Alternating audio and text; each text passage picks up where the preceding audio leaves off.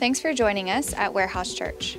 We would love for you to stay connected, and a great way for you to do that is to simply subscribe to this podcast. You can also stay connected throughout the week by checking out our website, warehouse church dot com, or by visiting our Facebook or Instagram pages. From wherever you are listening, we hope that you are encouraged by this week's message. Good morning, church. Good to see you this morning. Good to have everybody in the auditorium this morning. Tell somebody, thank you for sitting next to me. And if you need some gum, ask them for it. Just say, hey, can I have a piece of gum? I don't want to offend anybody this morning. Hey, we're glad you're here. It's good to be in the house. Hey, I want to tell you some cool things Uh, that happened uh, with the ministry of Warehouse Church this week. Yesterday, yesterday was a busy, busy day. We have a church that meets here on Saturdays. Uh, it's a Church of God based out of Cincinnati, and they broadcast everywhere. And they meet here Saturdays from eleven to four. And, and it's been a blessing to have be a part of their ministry and them a part of our ministry. But before that happened, we had a funeral service that took place from nine thirty to eleven, and we were kind of crossing streams together. And uh, had everybody in here, and then got them all out and moved them down here to have food. But I want to thank everybody. We had about twenty people from our church family yesterday that came out from, from Janet and Mark Carr's life group that were not only attended, but a lot of people helped. And I want to thank you for that. Five people invited Christ into their hearts during their service yesterday. It was awesome. And it was just, we just felt so much support yesterday because we really, it was a quick turnaround. Uh, very, very quick turnaround yesterday, and they, we were kind of running around like chickens with our heads cut off yesterday in the building, but it was such a neat thing. Right now, as we're meeting, right across the hall in our smaller chapel, we have a Chinese service that meets, and then tonight, uh, from four to about eight o'clock, we have a Brazilian service that meets. So this building is used a lot during the week. On Monday nights, we have an A A meeting that anybody is welcome to come attend. That uh, happens on Monday nights. And then on Wednesday nights, we have youth group. And Tuesday and Thursday, we have life groups. There's all kind of things happening all during the week. And lest we forget, Monday through Friday during the day, we have the best daycare in Plano. Uh, Treehouse Daycare, uh, Treehouse pre- Preschool, excuse me. And we're really proud of our girls and the families that we're able to reach through that. And just want to thank you. It is such a blessing to be a part of this church. On behalf of the Stewart family, thank you for praying for Mary Ann. She's recovering. She had a couple tough days after her surgery on Thursday, but her husband sent me a text this morning. Uh, as I've been going in there, they've been giving her fruit for lunch, and she hasn't been eating it, so I kind of get there right in time, and I've been eating her lunch. And uh, Dan sent me a text this morning and said, Mary Ann's eating her food today. Bring your own. So, um, but we want to continue to pray for her. Not really sure how long she's going to be in the hospital, but uh, she really appreciates the, sur- the surgery went went very successful, and let's just be praying for her as she starts to recover. So, hey, I want to invite your attention to Romans chapter five. We're going to be bouncing around a little bit today with some individual verses uh, that I want to talk to you today about the subject matter called the sin dilemma. We're going through the series called Rooted, and that's for us to really establish our roots strong in our Christian faith, so that we have an understanding of what we believe, right? It's one thing to say, hey, I go to church. It's another thing to say you're a Christian. It's another thing to know why that you're a believer. Why, why do you say that you're a Christian? Why do you say that you're a believer? What is it that makes you believe and understand that Jesus Christ came to this world and died so that we can have our sins forgiven? And we're going to talk about that a little bit today. And that he rose again from the grave three days later. Forty days later, he went back up into heaven and said, hey, I'm going to come back again soon. Go tell everybody that you know about me so that they can have a relationship with me as well. And it helps us understand this, and it's what I want to talk to you today and help us understand is this understanding of this kind of Christian-y sounding word called sin.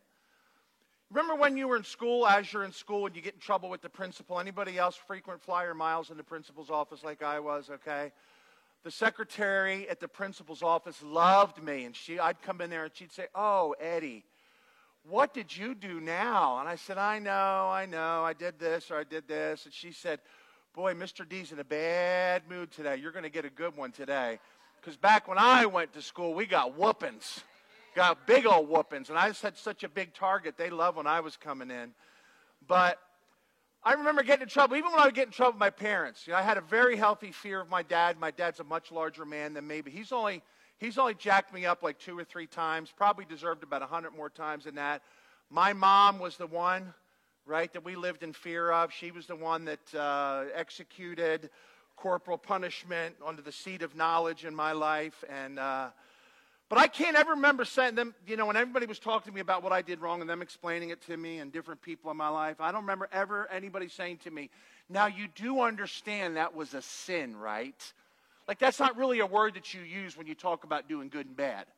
It's something we hear in church, right? I mean, the word sin, you know, uh, wherefore, the Bible tells us in Romans chapter five and verse number twelve, therefore, just as sin entered the world because of one man, and death through sin, and in this way, death came to all people because all have sinned. The Bible says in Romans three twenty-three, for all have sinned and fallen short of the glory of God. Now, I hope that you will in your lifetime, or have in your lifetime, have had the opportunity to share with somebody the gospel, the good news of Jesus Christ.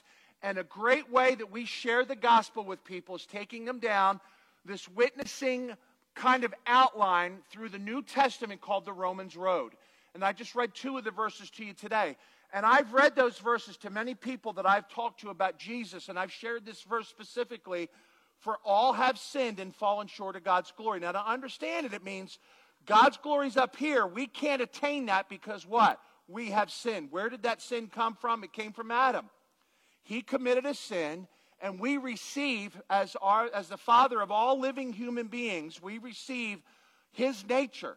Just like you receive different things from your mom and dad. Maybe you look like your mom and dad. Maybe you talk like your parents. Maybe you have a different attribute that your parents have. You received some of their nature, right? Some of their good things and some of their challenging things. And because Adam sinned, we receive that sin nature through our bloodline going all the way back to him. But why is it such a big deal, right? Like, I'll be honest with you, from a human standpoint, when I read in the Bible, and you've seen the pictures of Adam and Eve in the garden with leaves strategically placed so you can't see them because they were they were naked at the time, love and life.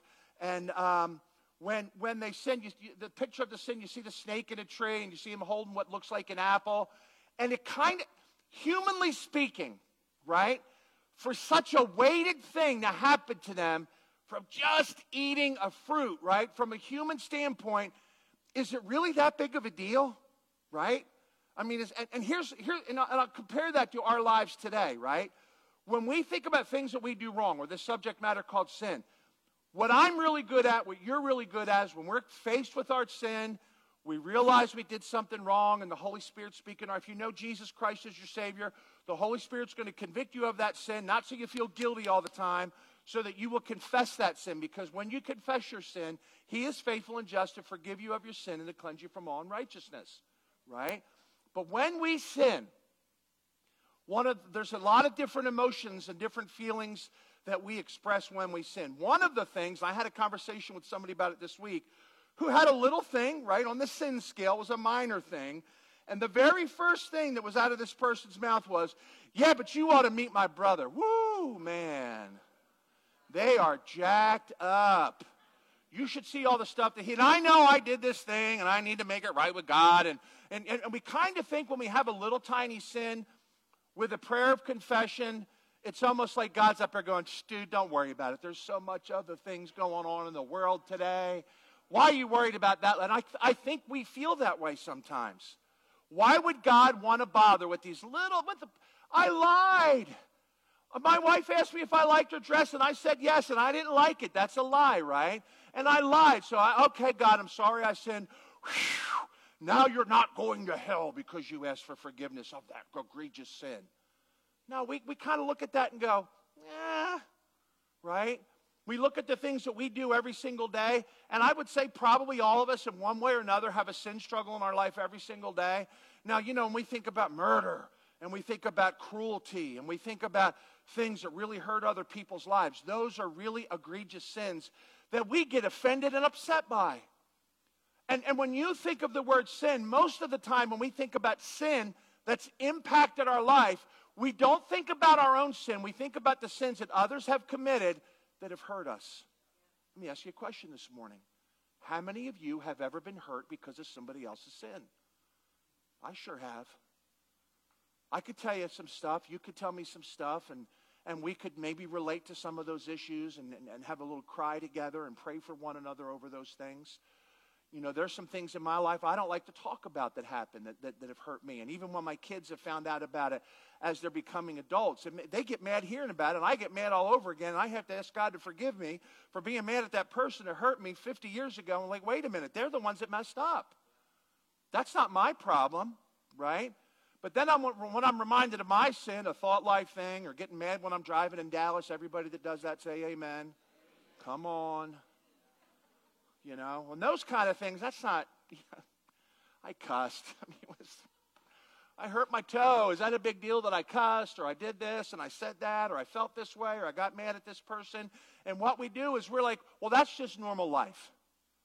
I'm, it's not a big deal. And then you look at the sin from Adam. It's not just about taking a bite of a piece of fruit. It's about allowing Satan to influencing him to doubt God's word. It's about allowing Satan to talk him into believing that if I do this, I'm going to be as good or better than the one that created me. And what Adam was doing was he was putting himself before his relationship with God. And here's what happens with sin. Sin is by, by its very, very um, core uh, thing that it is, it's us choosing ourselves over what God wants. Because sin is really selfishness, isn't it? We don't go and do things that hurt ourselves intentionally. And I know that there are people that struggle with those kind. I'm talking about like intentionally going out and doing something to absolutely destroy your life. You know, when I was a student pastor, every year we would talk about, um, we would talk about, I, I, I told you a couple weeks ago, and I had a couple people challenge me on it this week, that I grew up in a uh, Taliban Christian school when I was a kid, right? Super duper strict, right? We had a big revival every year where we would, they would encourage us to bring our rock and roll albums, you know, so that they could burn them right in the middle of the parking lot. And that was a big deal. I got in trouble one year for pulling them out so that they wouldn't get burned because I didn't want to buy, pay full price for some of those things. But I also remember every year they would bring somebody in to talk about sexual purity. And that's, it was interesting to me because I grew up my whole life believing sex was bad. Can't have sex. Sex is bad. Sex is bad. Sex is bad. Sex is bad. And then, then I get married and got, we're getting premarital counseling, and I hear, hear this pastor talk to me about sex is a beautiful thing that God created for you and your wife to enjoy. And I'm scratching my head going, wait a minute. I've been told my whole life that sex is bad. Why is it good now? Well, and you know, and then they would explain that to me. And I would explain that to my teenagers when I was a student pastor. And I always had this little dilemma inside of me because I always wanted them to understand it's not bad, but, right?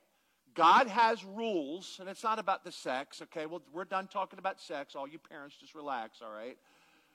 It's not just about that. It's about this is something that God has designed and created for us, and he wants to do it, it under his umbrella of protection by obeying him. And when we don't obey God, because here's the thing, that physical act, do people go out and do that? Oh, I'm going to, you know, it's such an awful thing. I know, I know, I know. No, sex is unbelievably awesome. And can I get an amen to that, married people? Right? It is. It's amazing. It's something God gave us, and I thank God for that. Whew, thank you, Lord Jesus. I'm glad my wife's not in here right now. But I'm serious. It's wonderful, wonderful, wonderful. But it's been made so bad. Why? Because Satan has done what? He has caused us to believe that God is like out of touch. Sex is a wonderful thing. God said it is a wonderful thing. I created it. When you when you are in that realm and you and you and you have that physical relationship, in accordance to the word of God, you are under God's umbrella of protection. Right? When people go out and, you know, they get drinking or get why why do people get drunk sometimes, right? Or drink a little bit too much. Well, there are people that drink and can't drink at all because they they, they are apt to being a little bit more addicted to it than other people are. But why do we drink sometimes, right? Well, it's been a bad day.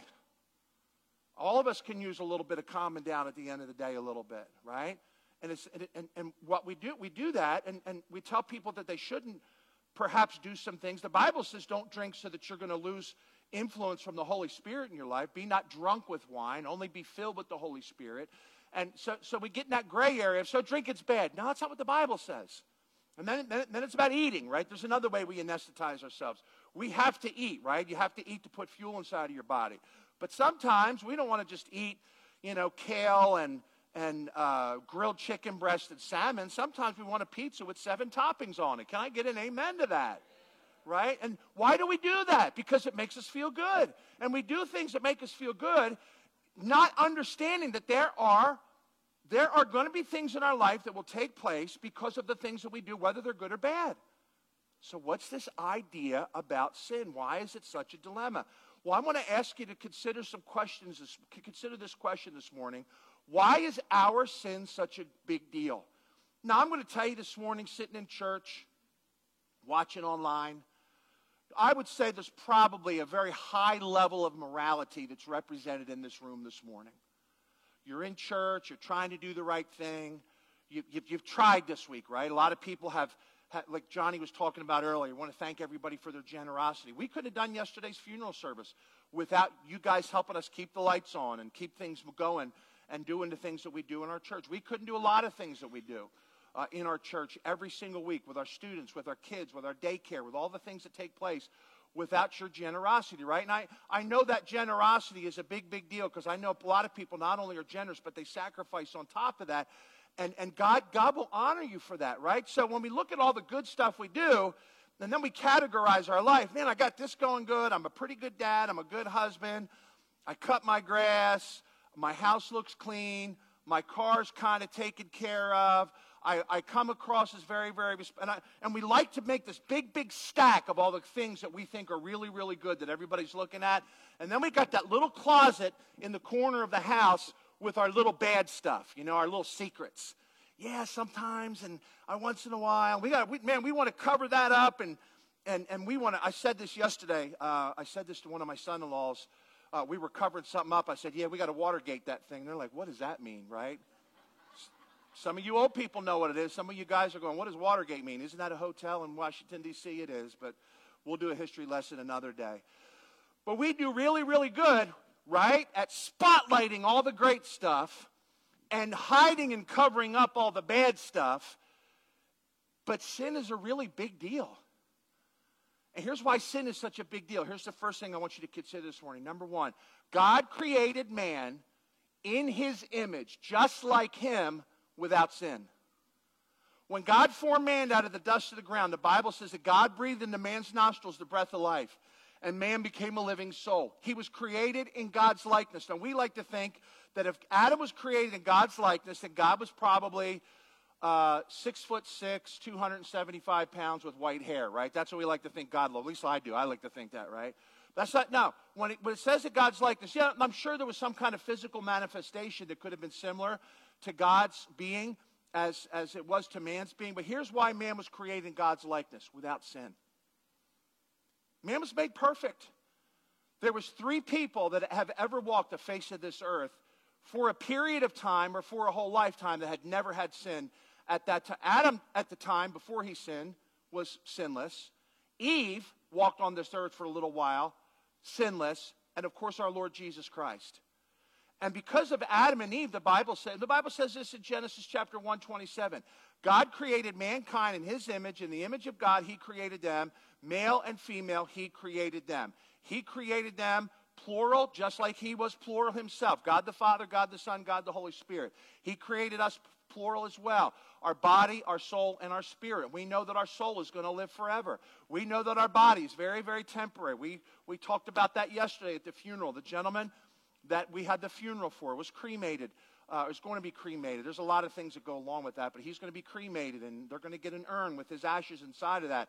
I remember growing up hearing people say, "Don't ever do that. Don't ever do that." That's no, it's, what's the big? God can resurrect anything in, during the resurrection, right? So, but we but we but we hear about some of these things that the people that, that happen when when when people pass away. Well, the fact of the matter is, when Mark left his body the other day, the Bible says to be absent from your body is to be present with the Lord. Because he had a relationship with Jesus Christ. But sin is such a huge deal because God created us with the ability not to sin. God created us perfect. God created mankind holy. But here's the thing about man's sin. Number two, God's holiness is what separates us from him. Listen to this verse out of Habakkuk chapter one. Your eyes, speaking of God, are too pure to look on evil. You cannot tolerate wrongdoing. Why then do you tolerate the treacherous? Why are you silent while the wicked swallow up things that are more righteous than themselves? The Bible says that God can't even look upon evil. When Jesus Christ was on the cross, bearing the sin of all of humanity, Jesus cried out to God, Eli, Eli, lema sabachthani. And what he was saying was this, my God, my God, why have you forsaken me? And you know why he said that? Because at that moment in the history of humanity, every sin that you committed, every sin that I committed, every sin that's ever been and will be committed in the history of mankind, Jesus bore on his body. And when that happened, the Heavenly Father had to turn his back on him because of our shame, because of our guilt. Why? Because God is holy. If you've seen the movie The Passion, it's quite a, it's, it's a difficult movie to watch. And it's, it's, of course, it's a writer's adaptation of what they believe the crucifixion of Jesus was like. Um, I think by historical accounts, there's a lot of accuracy to it, but we really can't. We look at the physical part of that, and that's what wipes us out. We just can't even imagine that somebody would go through that kind of torture, our Lord Jesus, so that we can be forgiven. I don't know if we fully can comprehend what it was for Jesus to have his Father turn his back on him. Because of us. Because of us. And that helps us to understand the depth of the love that our Lord Jesus Christ has for us, which is a beautiful, beautiful thing. We love talking about the love of God and the love of Jesus Christ our Lord. But can I tell you sometimes what we forget to talk about, church, is the holiness of God. God loves you. God loves everybody. He really does. He provided a way for our sins to be forgiven because of this. We can't have a relationship with him unless our sins are forgiven. Why? Because he's holy. Because he's holy. He's a sinless, unable to sin, and cannot even look on sin because of how holy he is. Here's number three. God's love is what restored us to him. Romans five, verse number eight, it says, God demonstrated his own love for us in this, that even though we were sinners, we read that verse, right? Even though we were sinners, Christ died for us, right? We're like, okay, we had sinned, Jesus died for us. But I want you to think, God demonstrated his love for you and I when we were separated from him as far as we could be because of our sin. Now, I don't know if you have somebody currently in your life or if you have had somebody in your life where maybe you've even had to go under, undergo some counseling because of it, because somebody just really jacked with your life pretty seriously. And one of the p- parts of that healing that takes place in your life will come through you being able to forgive that person. I'll never forget, my wife and I, and you all that were uh, alive will remember uh, where you were when we heard about the towers and the attack on the United States on September eleventh, two thousand one. Kim and I were in the Philippines, and we I got my mom called me at nine o'clock at night and said, World War Three just started, turn on your T V, and And we were locked, we were locked into our house really for the next two weeks because of the United States Embassy said, don't leave your house. There's a lot of stuff. And it was it wasn't just in the United States, there was a lot of stuff going on all over the world. But I, so we were glued to the T V like most of us were, right?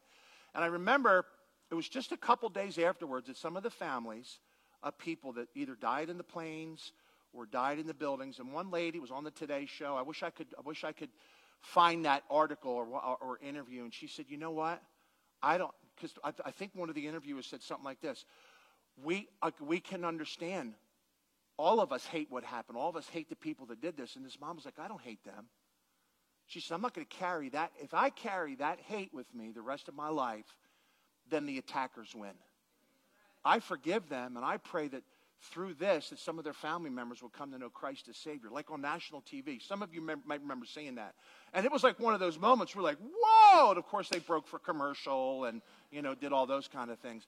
But when you think about, so healing comes from forgiveness.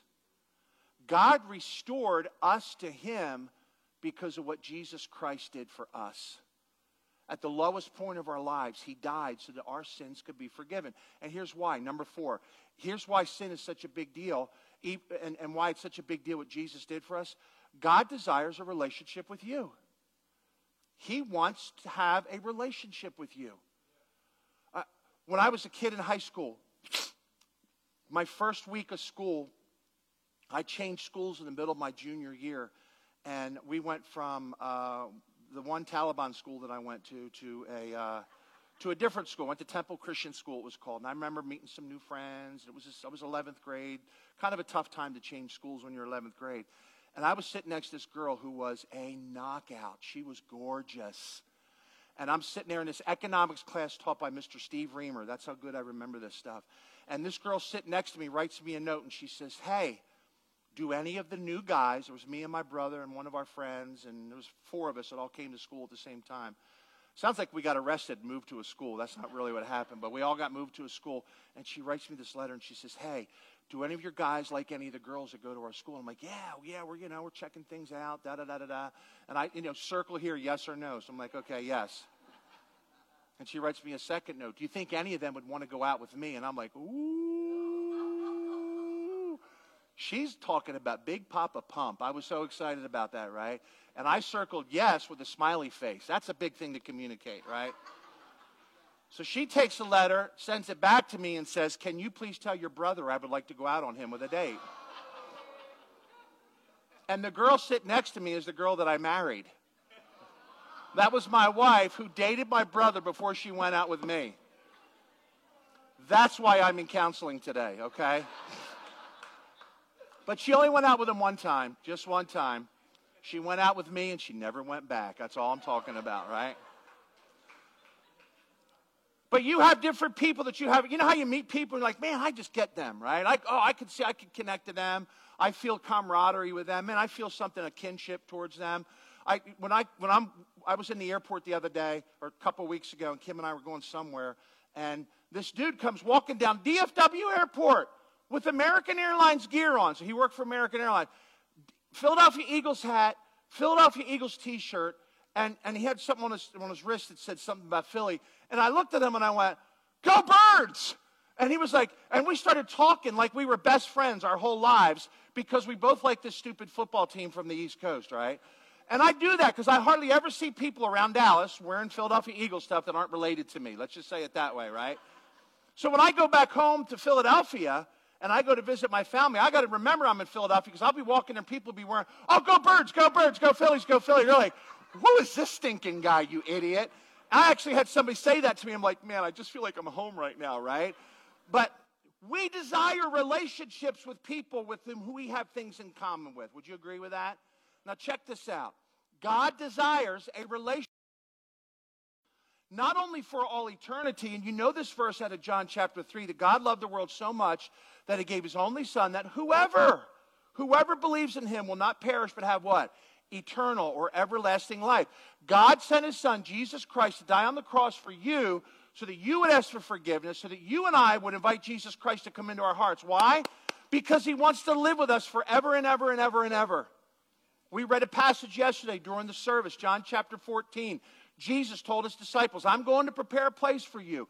And if I go and prepare a place for you, I'm going to come again and receive you unto myself, that where I am, there you may be also. And Thomas scratched his head. He's like, Lord, we don't know the way. What we want to find that way. How do we, we don't understand what you're talking about. And Jesus said, Thomas, I am the way, the truth, and the life. And nobody comes unto the Father except through me.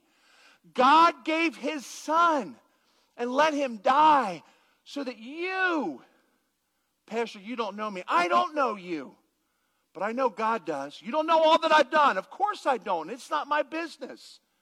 But God, even though he knows every little tiny thing about you in this closet that you want to hide all your, your facts from, God loves you anyway. And God has a desire in his heart. I just want to forgive him. I want to forgive him. I want them to have something better than they have. You see, God not only desires a relationship with you for all of eternity, and I love this, church. Don't forget this. This is extremely important. God desires a relationship with you today. Forever is a pretty good life insurance plan. God, we're going to be in heaven forever. But here's the problem with that sometimes for Christians. We got our eternity locked up, so we think it's okay to live like junkyard dogs until then. Oh, I'll get forgiven, I'll get forgiven, I'll get forgiven. But here's what God wants us to do. He wants you to cast all your cares upon him because he cares for you. Philippians four, four through seven says this, rejoice in the Lord always. That means God wants to be a part of every, be a part of your daily life every single day. Rejoice in the Lord always. I'm going to say it again. Rejoice. Let your gentleness be evident to all. The Lord is near. Don't be anxious about everything, but in every situation by prayer and petition with thanksgiving, presenting your requests to God. And the peace of God, which transcends all understanding, will guard your hearts and minds through Jesus Christ. He wants to be in your life today. He wants you to pray about stuff that's going on. He wants you to lean on Him when things don't make sense. He wants you to acknowledge Him. The heavens declare the glory of God, and the firmament displays His handiwork. God, you are so much bigger and so much more than I could even understand. Why would you love somebody like me? When you have that understanding of God, and you listen, when Paul said in First Thessalonians, pray without ceasing, here's what he's saying. Be constantly aware of the presence of God in your life. Maybe instead of yelling at people at the stoplight, we could say to God, thank you that I didn't just get hurt right now. Or help my testimony be that even when I'm driving, people don't see me as a hothead. And listen, pastors preach their personal prisons, so there you go for a reveal for you right there. I got Philly driving in me sometimes, and I got a shake out of me sometimes. My wife will tell me, because I, I'm just convinced that she's an official licensed agent of the Holy Spirit. She'll tell me once, well, hey, don't forget, we got Warehouse Church sticker on your truck. Okay. You're right. But God wants a relationship with you today. Here's why. Because in life, we're going to have to deal with sickness. God wants you to pray for healing. In life, we're going to deal with disappointments from others. God wants us to lean on Him. Lean not on your own understanding, but in all your ways acknowledge Him. Let Him direct your paths. Sometimes we're going to be treated unfairly, where we scratch our head. It doesn't even, why would that happen? I, I'm a believer and that's happening. Why would somebody want to be saved when other people see a saved person going through all that I've gone through? You're not going through it alone. I I, I see banners that, that, that, that in our church has held stuff up like this too. We have these cards that welcome people. Once in a while we use them. And it'll say things like, uh, today's the first day of the rest of your life, and uh, everything's going to be better after this. Do we know that? I mean, right? Mark and Janet, uh, Janet's been praying for healing for her husband for a year. Believed that God was going to heal him. Believed it was all his heart. I told this, this service yesterday, Mark was, if you got a chance to meet him, even while he was very ill, he could barely walk in the building. But he still kind of had a sense of humor about him. He would sit over here near John and Bill and his sweet wife, and um, they would sit in this section over here. And about halfway through this message, he'd be kind of leaning on his wife, and he was out. He was just out. He was he wasn't sleeping. And I walked up to him one day. This was about three weeks ago. I said, hey, Mark, you didn't fall asleep in church today. He says, yeah, you weren't that boring today. You know. But he just he just kept his sense of humor all the way to the end, right? And now we pray. Now listen, we prayed that Mark would be healed. He's been healed. He's in the presence of Jesus. He don't have cancer anymore. He doesn't look like he's ninety-seven pounds like he was when he died. His body's whole. He's with Jesus. But now, now, well, we prayed that he would get healed. God answered that prayer. It might not be what we want it to be, right? But we know God's ways are way, way better than our ways. But now what do we do now? Oh, we're done. Well, why don't we pray for Janet? I know the Bible talks very specifically about the ministry that we're supposed to have with those who have lost their loved ones, whether it's a widow or widower or families and stuff like that. And that's what I was so proud about our church for yesterday. She wrote me the nicest note this morning. Warehouse Church was a great testimony to a lot of people in my family that don't know Jesus. That's what we're supposed to be, right? And even though things may happen to you that seem difficult, man, I fell and I, I broke my leg, or, you know, I got this going on, or my kids that, that came were here a couple weeks ago, that their apartment got totally flooded out. Does that mean that God's not good? Does that, no, God is giving us opportunities to lean on Him even a little bit more. And He wants us to depend on Him. God re- desires a relationship with you, not only forever, but for every single day. Here's the thing, church. This is my last thing. God desires, and with all this in mind, He wants us to have a relationship forever, today. He gave us a way to have forgiveness of sins because He's holy. We're not holy, but here's what God desires for you and I in our lives. God's desire for us is to pursue personal holiness. Why would we do that? Like it's impossible, right? Like why would we take on this goal in our life? And I'm, you know what? Today, you know, September, what's today's date? eighteenth or nineteenth? eighteenth.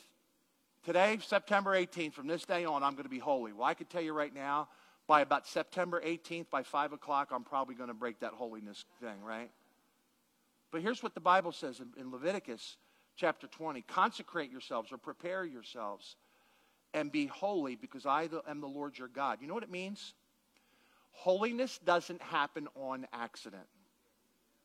Poor planning, and I'm really cleaning this up, poor planning produces poor product. You know what that means? You could say it. You know what? That was a great man. God got a hold of my heart today. I am going to be holy. And then you could go out and get sloshed this afternoon, right? You could say, I'm going to be holy, and go home and watch something you shouldn't watch on T V or your computer. You could say, I'm going to be holy, and you'd cuss out somebody you love and care about very much, right? You're like, oh, I'm not holy anymore. Now, here's what it means. In order for you to be holy, you have to take steps in your life pursuing holiness, which starts with you and I being in the Word of God on a daily basis. I was talking to a friend this week, and his buddy who does a discipleship ministry at a, at a, at a great church in our town, one of the things that he said, he asks, he, one of the questions he asks guys that he's discipling, and if you think about this question, this is a tough question to answer. Hey, tell me what God's doing in your life today. Well, I'm breathing, right? We get, you know. Well, what God, what's God do? Did, did you open up your Bible and read the Word of God or open up your, your app and read the Word of God today at all? Well, I'm going to church. I'm glad you're in church. And I hope you're challenged by what I'm telling you this morning, but I want you to understand there's nothing that I could give you is enough for you to have a healthy relationship with Jesus Christ in and of itself. You say, Pastor, you're bagging on your preaching. No, I'm not. I can tell you this. This brother's not going to eat one time this week. Because that's not enough to keep me going for a full week. Is that enough for you all week? No, we got it daily. Daily. That means daily getting in the Word of God. That means daily spending some time in prayer. That means daily having challenging conversations with other brothers and sisters that are going to challenge you to be the man or woman that you should be. That means being part of a life group community where you can pray for one another and encourage one another and, and challenge one another. And keep each other accountable. That means be, having somebody in your life that's praying for you and praying over you. That means putting a mentor in your life that's kind of guiding you, saying, hey, man, you got to get back over here. You're kind of veering off a little bit, dude. You, we got to get you back on track, right? God desires you and I to pursue holiness. The pursuit of holiness is not an accidental consequence. It's you waking up tomorrow and saying, this is the day that the Lord has made. I'm going to be glad and rejoice in it. God, today belongs to you.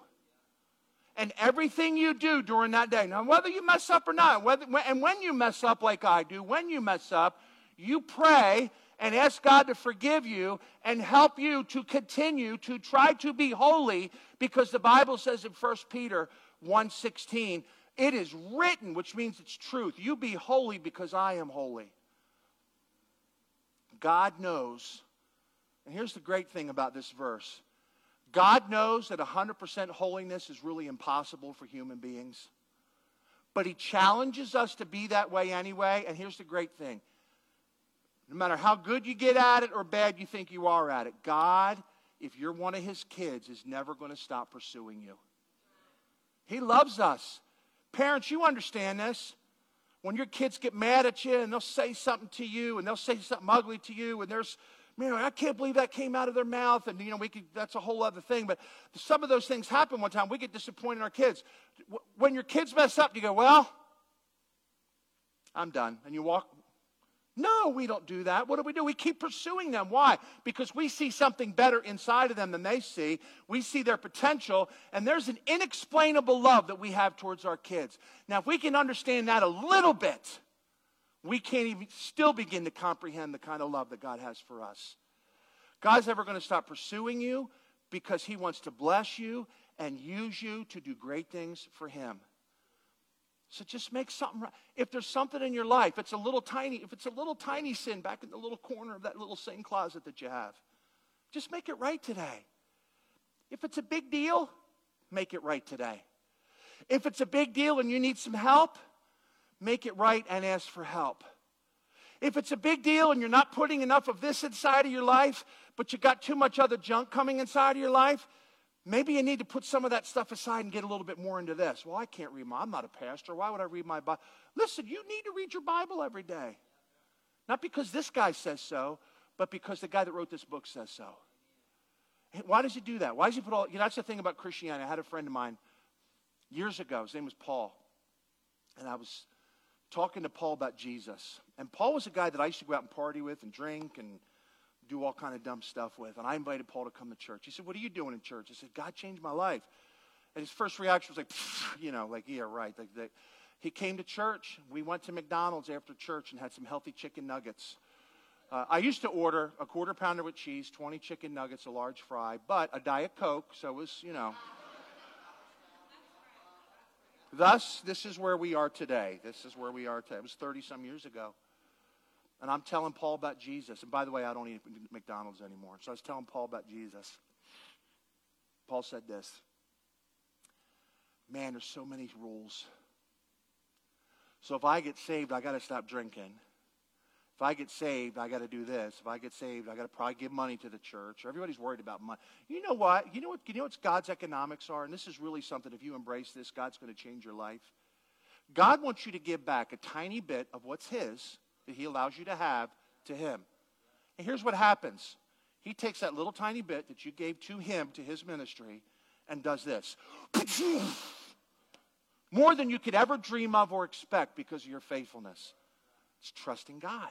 But Paul was like, I can't do this, and I can't do this, and I can't do this. We, a lot of people think that Christianity comes with this big, big, big, you know, remember the big old Bibles that people used to keep on their coffee table? Thump, right? I got to keep all these rules. No, no, no, no. God just wants you to pursue him daily. And, and you know what? Uh, that, what's that old song? The longer I serve him, the sweeter he grows. The, the, the longer you have a relationship with God, and the more that you see him work in your life, you're like, I'm starting to get this. This makes sense. And then we really get a great comprehension of it when we're eighty, and then we die. You know, so I'm saying that tongue in cheek, but here's what I'm saying to you. If you say one year, or you've been saved fifty years, you're still learning. And we can't, and we can't even begin. I love what it says this in the New Testament. I'm going to pray. We can't begin to comprehend all the things that God has for us that's in eternity and wants to do in our lives today. Sin's a big deal. He let his son die for your sin and for my sin. Confess it this morning. Ask him to help you to live to be a holy To, to be a holy man or woman of God, and then just take some steps. The steps of a righteous man are ordered by the Lord. What's the step you need to take? Read a chapter in the book of John today. That's a step. Take a couple minutes and pray for other people. That's a step. Turn some things off you shouldn't be watching. That's a step. Surround yourself with other people with shared values. That's a step. Just take some steps and allow God to make you to be the man or woman you should be today. Hey, let's pray. We love you, Lord Jesus. Thank you. Lord, you are so patient with me personally, and I know I could say that corporately for everybody in this room. Thank you for being patient with us. Lord, I know my sin closet's got many shelves and many categories.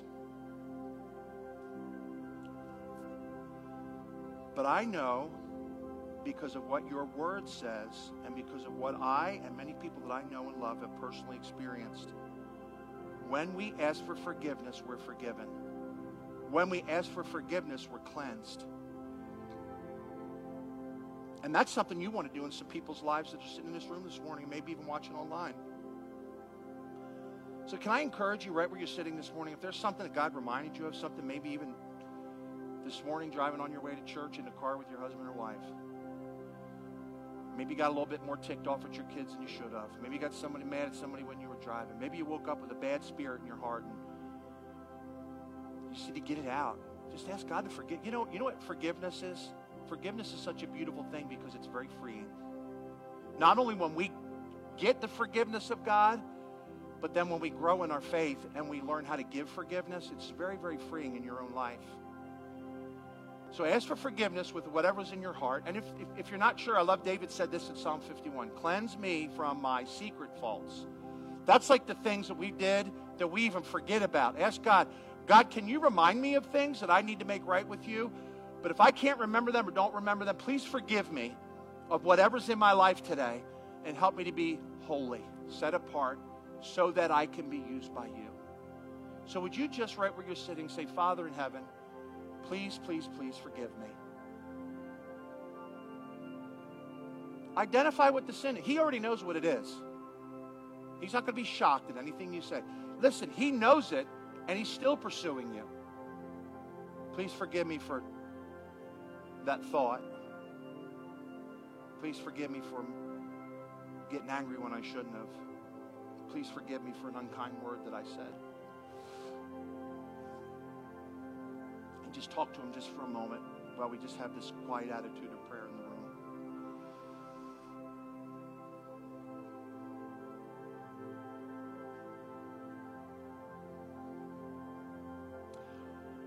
Lord, I love that song that we sang where it said, holy, there is no one like you. It really does seem like such an impossible task for us to have a goal in our life to be like Jesus. Now, we know that we're not going to be like him, but we're never going to stop pursuing that standard. And, and, and you deserve our attention because you gave everything so that we can have that relationship. You died. Uh, you gave your life so that we can have a relationship with your Father, so that we can be forgiven, so that we can spend eternity in heaven with you. But Lord, you also want us to, to depend on you today. And I know, Lord, today, Sunday, September eighteenth, I need you today. I need you today to help me to be the husband I should be, the dad, the pop, the pastor, the friend, the neighbor, just like everybody in this room. Need you today to help them to be the man or woman that you, you desire for us to be. Help us to see that and help us to take those steps in our life today. We love you. Thank you that at the very, very moment that our heart was seeking that forgiveness from you, we were cleansed. Thank you for that this morning, Lord. We ask you this in Jesus' name. And everybody in agreement and rejoicing, say it with me. Amen. You know what?